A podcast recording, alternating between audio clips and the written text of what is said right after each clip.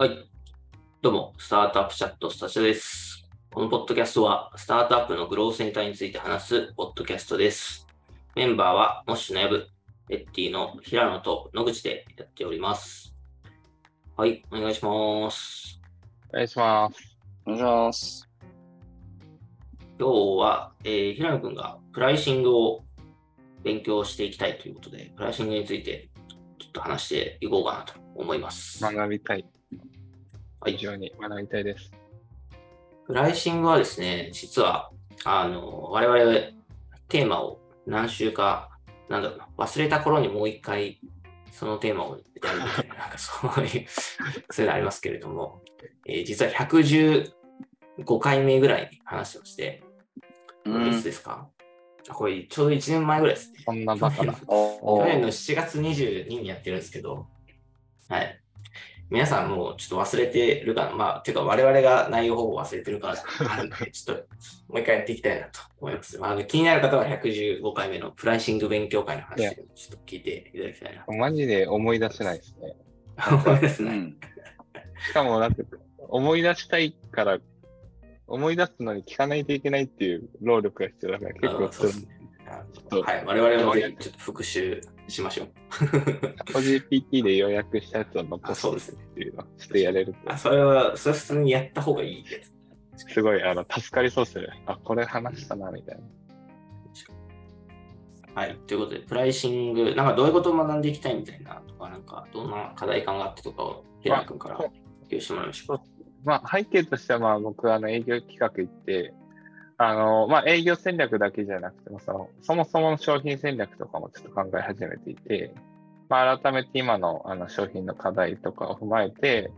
えー商品をこう再設計するとか、新たなこう便益を装着するとか、まあ、そういうことをこうやっていこうとしてるんですけど、まあ、なんかシンプルにこう、なんだろう、こう商品をの価格付けとかって、どういう考えのもとやんなきゃいけないんだろうっていうところをちょっと体系的に学びたいなっていう、なんかそんな、まあ必要だからちょっと学んでいこれから学んでいくみたいなところがあって、まあ非常に興味のあるテーマって感じですかね。うんうんうんなるほど。はい。今現状はなんか、どれぐらい、どういうインプットしてるんですか？いや、まだ本当触り程度で、うん。あの、ちょっとその本とかっていうよりかは、どっちかというと世の中のそのさ、携帯とかさ、あの、うん。携帯とかその、実際に料金プランってあるじゃん。うん。あの、Mac とかもそうだけど、うん。そういうところの事例を今ひたすら集めて、まあなんかどういうフレームが使われてるかみたいな、まあ要素をこう抽出する。まあ例えば、あの、すごい、すごい当たり前だけど、まあマクドナルドとかもそうだけど、なんかセットって概念とか単品って概念があるとか、うん。なんかその、あとはそのさ、セットの中でも、こう、うん。ポテトとナゲットどっちかだけ選べるみたいな概念があったりとかさ。なんかうん。そういうやり口とかっていうのもあるじゃん。まあ、そういう、うん。なんかその、提供の仕方の、その、あのーまあ、フレームみたいなところは、まあ、とっかかりとしては入りやすいから、まあ、そのあたりをインプットしていたりとか、うん。うん。うん。まあ、あとは、えっと、まあ、そもそも、軽くネットで、えー見てる程度だけど、なんか、例えば、こう、便益ごとにちゃんと、あの、プライシングがされて、みたいな概念とか、うん。うん。まあ、その相和が通常価格で、みたいな考え方。うん。まあ、でもそれだと理想だからどうするみたいなところで、みたいなのは、まあ、そういう価格付けのそもそもの考え方とかは、まあ、ちょっとまだ軽く触れている程度っていう状況。うん。うん。うん。うんなるほどうん。ちょうどうちも、先、ん？先週かな？あ、じゃあ今週プライシング変更したのか。あ、そうなの？そうなんですよ結構あの、もしずっとキャンペーン価格で、あの、やってたんですけど、あの、ちょうど先週、あ、今週変更しましたね。うん。ああ、そうだよね。この辺の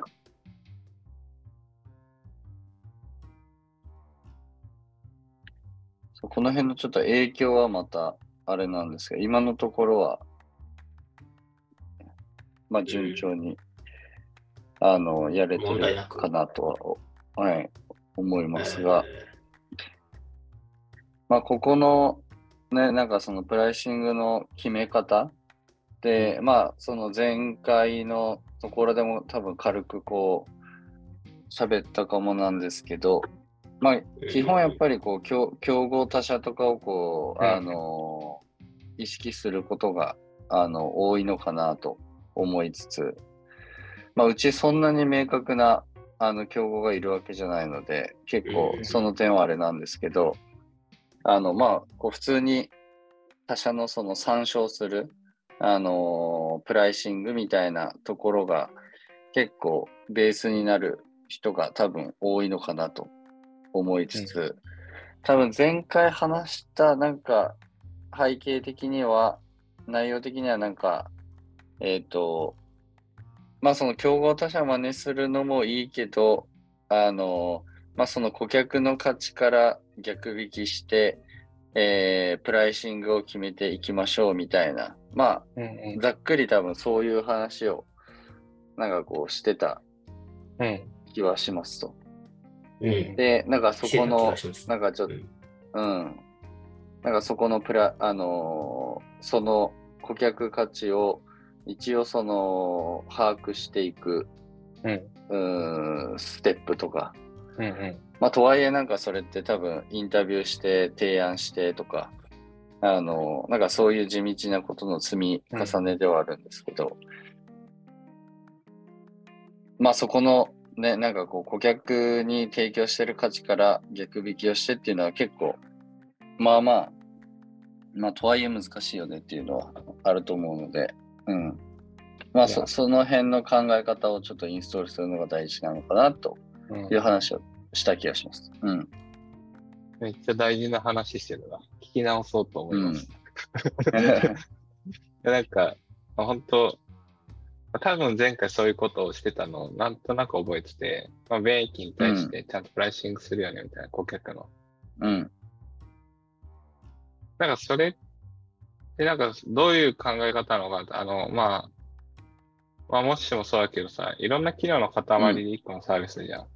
だったりする、うんプラン。だから、その全体としての便益の相和で一気にその、あの、感覚をつかみに行く、あの、プライシングとして、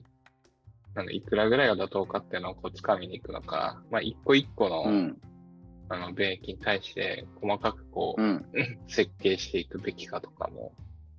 まあ、細かい話もあるかなとか、まあ、あとはどちらにせよそれをどうやって確かめるんだっけみたいな。うん。簡単なものもあれば、ちょっとやっぱ根付けしづらいものもあったりするなとかうん思ったりして、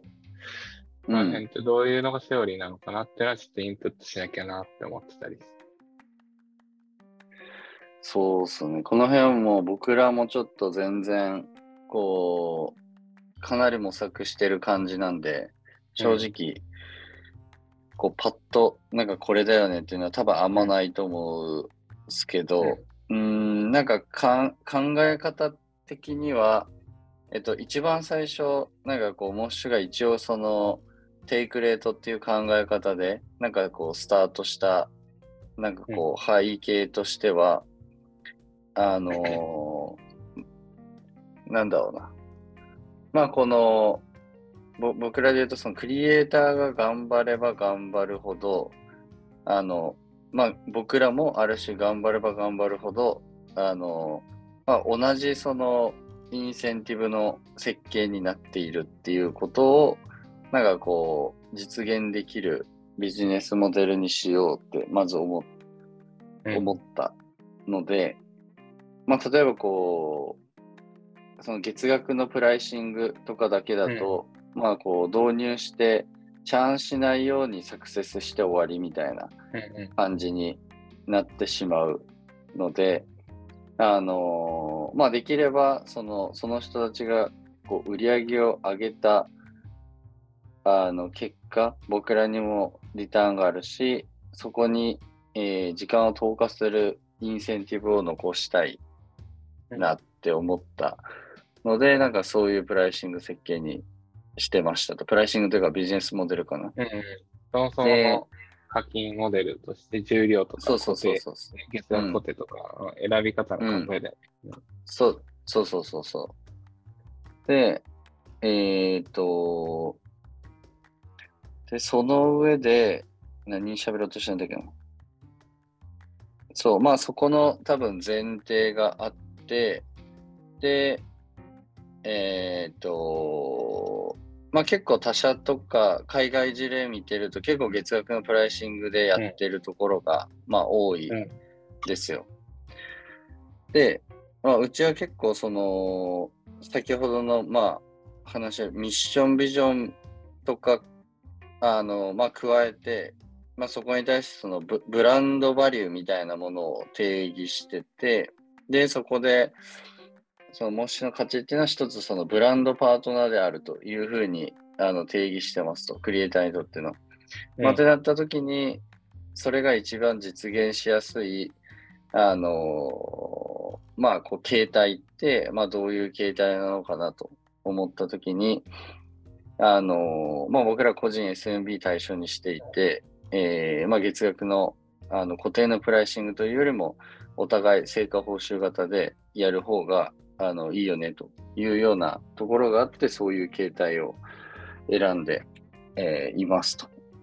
うんなんで、なんだろうな、その、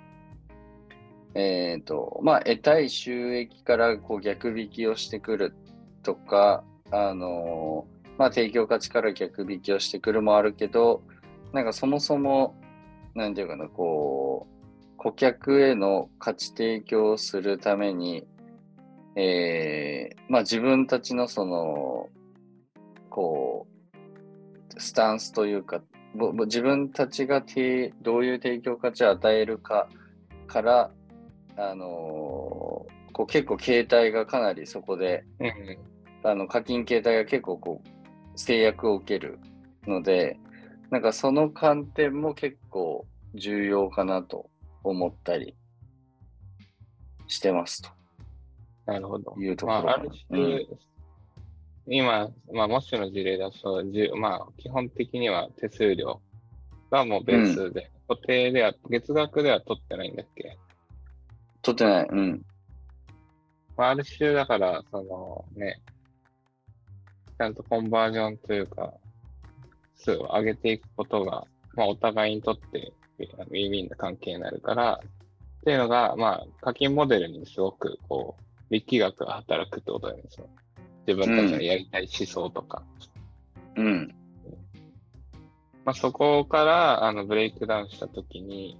まあ、どういう、こう、ビジネスモデル、お金の、まあ、マネタイズ方法がいいんだっけみたいなのを考えるってことが一つ大事だよねって話。そうっすね。うん。あなるほどな。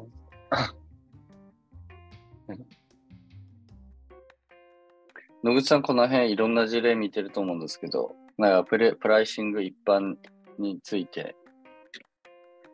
普通に、あれ、なんかちょっと質問したいなと思ったのが、はい。こう結構プライシングを、なんかそうだね、まあ、プライシングを今回変更したプロジェクト自体についてなんか聞きたいなと思ったんだけど、そのプライシング、だからどこのチームで考えるかみたいな、まあその経営企画的なところなのか、あの、はいはいはい。なんだろうな、その、まあ、PMM 的なところなのか、まあ、WizDev 全般で社長と考えるのか、まずちょっとその辺、えー、来た、まあ、あとは現場、現場っていうか、なんていうんだろうな、顧客からのヒアリングとかもあったと思うから、その辺はじゃあ、あの普段の業務、まあ、営業、カスタマーサクセスをする中で集めるのか、まあ、それ以外で積極的にインタビュー行ったのかとかっていうのと、まああとはこう検討、まあ、これやろうと思って、プライシングやろうと思って始まって、そこから実際にこう、プライシング変更するまでの期間みたいなのと、なんかちょっとその辺聞きたいなとは思いました。えー、っとですね、あのー結構この辺は僕らは、その、なんだろうな、えー、っと、意思決、最終意思決定者は、えー、っと、社長でやりましたと。うんで、えっと、そこは明確になんかこう、ふ普段そうプロジェクトでそういう、こうい、なんていうんですかね、意思決定ラインを、あの、これほど明確にすることはあんまないんですけど、うんまあ、今回については結構最終意思決定者社長で、僕で、で、えっ、と、プロダクトとビズ側の、あの、責任者うん。に、えっ、と、それぞれ役割を、あの、持ってもらいましたと。で、えっ、と、まあちょっとその僕らそこまであの規模感もあれなので、えっ、と、そのシミュレーションとか、えー、まあこう、それこそ課金体系のシミュレーションとか、あの、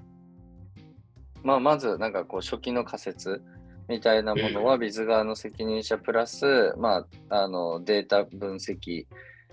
あの、チームによって、えっ、と、ある程度シミュレーションをまず取って、で、えっ、と、その上で、あの、まあ、ステップ1としては、えっ、と、結構、なんていうかな、率直に意見を言ってくれる、えークリエイターに、あの、僕も、あの、まあ、僕は、あの、まあ、出ず、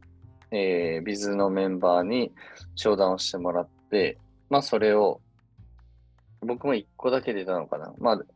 えー出て、えー反応を見るみたいなことを、あのーまあ、すまあ、4、5名ぐらいやったのかな。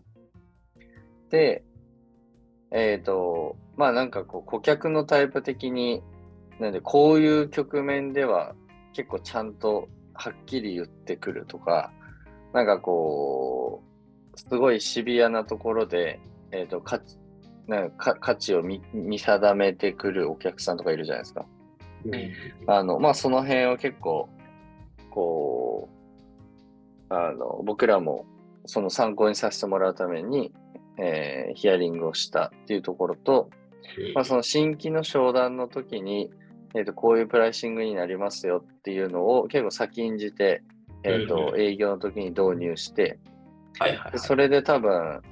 あの、まあ、100名ぐらいは少なくともそういうプライシングで、100、200名ぐらいかな。そういうプライシングで、えー、と営業してますと。うんまあ、なので、あの、あ、こういうプライシングでやれそうだな、みたいな感覚を掴んでっていうのが、まあ、ステップ1かなっていう感じで、で、その上で、あの変更して、えーまあ、その顧客へのコミュニケーションの設計とかを、あのしていったっていう感じですね。で、まあ、プロダクトチームはそれに基づいて、なんだ、あのロードマップを引いて、あのやって、こう、ビズ側と連携してやっていくみたいな。うんなるほど。なんかまあ、その会社一丸で、3ヶ月ぐらいかな。これ、あ、3ヶ月ぐらい。3ヶ月ぐらいで意思決定して、そのままローンチみたいな感じです。そうっすね。うん。もうちょっと。あ3ヶ月でそこまでやるっていうのは。4、5ヶ月ぐらいかかったかも。あちょっと4 5ヶ月ぐらい3とかです。うん。なるほど、なるほど。まあ、とはいえ、いいスピード感ですね。この5月30日にプレス打ったやつ、こう手数料改定に関するやつだよね。うんうんうん。今の話ってこれだよね。そうっす。なるほど、ね。もともと8%でやってて、で3.6にしてて、それをまたうんお戻したみたいな感じ、そうっすね。まあ、あの、新しいプライシングになったっうん。て感じですね。うん。ああ、確かに新しくなった。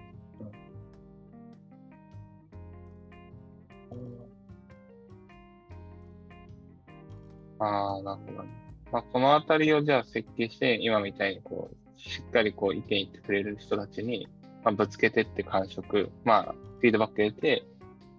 うん。これでいこうみたいな進め方で、だった感じ。そうそうそう。こう、し社内的には、なんかどんな雰囲気だったのかなと思って、その、うんなんだろうな。まあ、全社的にこう、プライシング変えてった方がいいねみたいな感じなのか、それともなんかセールスとかうん。カスタマーサクセスからは、いや、そんな上げるのきついっすよみたいな感じだったのか。この辺の雰囲気ってどんな感じですか？いや、なんか結構その、現場からのハレーションとか、なんかまあその、うんまあ現場とトップでちょっとその辺が、あの、ずれてるみたいなパターンも全然なきにしもあらずだなと思って、うん、その辺でもなんか一概にあの進んでった風な印象をちょっと今話聞いてて思ったんで、うん。その辺雰囲気聞いてみたいなと。いや、でも、めちゃ、うん、まあ普通にめちゃくちゃ協力的で、あの、うんじゃあ、こういうプライ、まあ、そのステップ1、まあな、なんとなくシミュレーション終わった段階で、えっと、こういう感じかもなっていうのが出てきて、じゃあ、それちょっと、もう明日の商談からそれで言ってみましょうか、みたいな感じにああ、なってもう明、日からやっていきましょうかって。うん。うんで、まあ、その言ってって、まあ、こういうお客さんは結構、あの、シビアに言う、言うっすね、みたいな話だったりとか、まあ、その辺で逆にその、なんていうんですかね、僕らの提供価値自体も、こう、クリアになっていったりとかしたので、まあ、すごいいいプロセスだったなという感じはしますかね。なるほど。うん。なるほど。ちょっとさ、あの、うん。フローの話、なんか今のプロセスの話とまた話変わっちゃうんだけどさ、うん。まあ、今回、あまあ、改めてあのプライシング変えましただけど、まあ、あの、まあ、大元、まあ、どっちかっていうと、お客さん目線だと価格手数料上がりましたみたいなのが多分シンプルう。なん見え方かなと思ってるんだけど、まあ、もしないで、まあ、さっき話してたその思想的な話もあるけど、なんだろうな、こう、改めてやっぱ月額で取るのはいかがみたいなのって検討したかで言うとさ、うん。今回って検討してた。もちもちろんパターンとしてはシミュレーションはしてたって感じですよね、そこは。そうだよ、うん。なんか、パッとなんだけど、あの、すごい直感的だと、まあ、個人とかうん SMB 向けだと、まあ、すごいロングテールで、まあ、集客すごいがん、強くないと、まあ、基本的にそんなにこう、コンバージョン数って増えないのかなともう思ってて、ん。うん。だとすると、結構、まんべんなく固定で、あの、抑えてうん取る方が、売上だけのベースで考えると、なんかこう、シミュレーションとして、あ高いよね、みたいな結果が作れちゃいそうな気もしたんだけど、実際、うんうん資産上ではそういう結果とかって出なかったのかなと思って。えーっとね、うーん。まあ結論そこまでうんなんかでかい差分がなかったって感じで、そう。で、えー、で、まあかつそのさっきのどちらかというとその今日そのインセンティブの設計が結構難かったので、まあその実現したいこととかと、なんかどうこの場合折り合いをつけていくかは、まあ結構難しかったので、あの、うんまあそういう意味でも結構、あの、今の形に落ち着いたっていう感じですね。ああ、なるほど。インセンティブっていうのは何を指してる、あーなんか、まあ、例えばこう月額のプライシングを前提にしちゃうと、えっ、と、本当にそのチャーンをいかにさせないか、月額でいかに、あの契約してもらうかっていう感じになるから、えっ、と、その、僕らのなんか一つ価値としては、えっ、と、まあその、なんていうかな、ソフトウェアを中心としてやっぱブランドパートナーとしての価値提供だと思っていて、で、なんでその、彼ら、彼女たちの信用を貯めて、えっ、と、それをちゃんと、えっ、と、価値に還元をするっていうことを、えっ、と、並走できることが、うんうんあの、まあ、会社の価値だと思ってますと。うんで、そうしたときに、その、信用を貯めて、それを、えっ、と、価値に変えていくっていう、まあ、その信用創造のあり方を、モッシュとしては、えっ、と、こう変えていきたいというふうに思ったときに、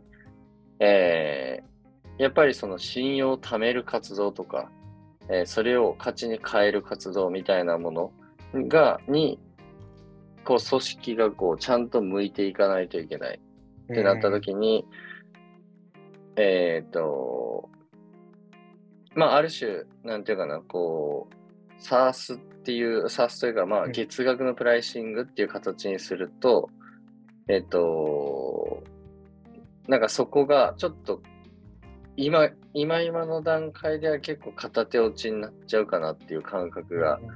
あって、あの、なんで僕ら的にも、その、なんていうかな、こう、ちゃんとその人たちが信用を貯めて売り上げ上げて、経済圏を成り立たせるっていうところまで、えー、なんかこう、思考と、こう、組織のインセンティブが向かないと、あのなんかこう、やりたいことが実現むずいなと思ってたって感じですね。ああ、なるほど。うんある種、重量だと、まあ、お客さん、まあ、クリエイターの売り上げを最大化することが、自分たちの売り上げを最大化する。あ、そうそうそうそうそう。寄り添い続けるには、そっちの力学を働かした方が、まあ、このいろんな施策の優先順位の決め方もすごいし、なんか、その、まあ、優先順位が、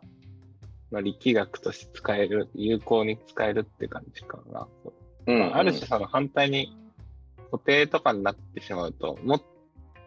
やめ、やめさせないようにみたいなところの力学とか、だからそういうちょっと違うところの優先順位が上がってきちゃうよねみたいな。っていうところが。そうっすね。う。うんん。もちろん多少工夫はね、いろいろできると思うんですけど、なんかやっぱ前提の多分こう、こう力学的にはそっちが働くはずなので、うん。あの、まあもちろん重量課金制を一部導入するとか、まあそういうものはもちろん多分あるし、うん、ただなんかこう、今今で言うと、なんかそこが、今のプライシングが結構一番、うん自分たちの価値作りという観点でも結構、あのーなんかベベターだなと思ったってうん感じですね。一番その、価値を作るところに重きを置くみたいな感じ。うん、うん。なるほど。いや、勉強になりました。はい。はい。じゃあ、そんな感じで、またうん1年後ぐらいにプライシングの話をできればと思います。しましょう。それまでえー精進していきましょう。はい。はい。じゃあ終わります。ありがとうございます。ありがとうございます。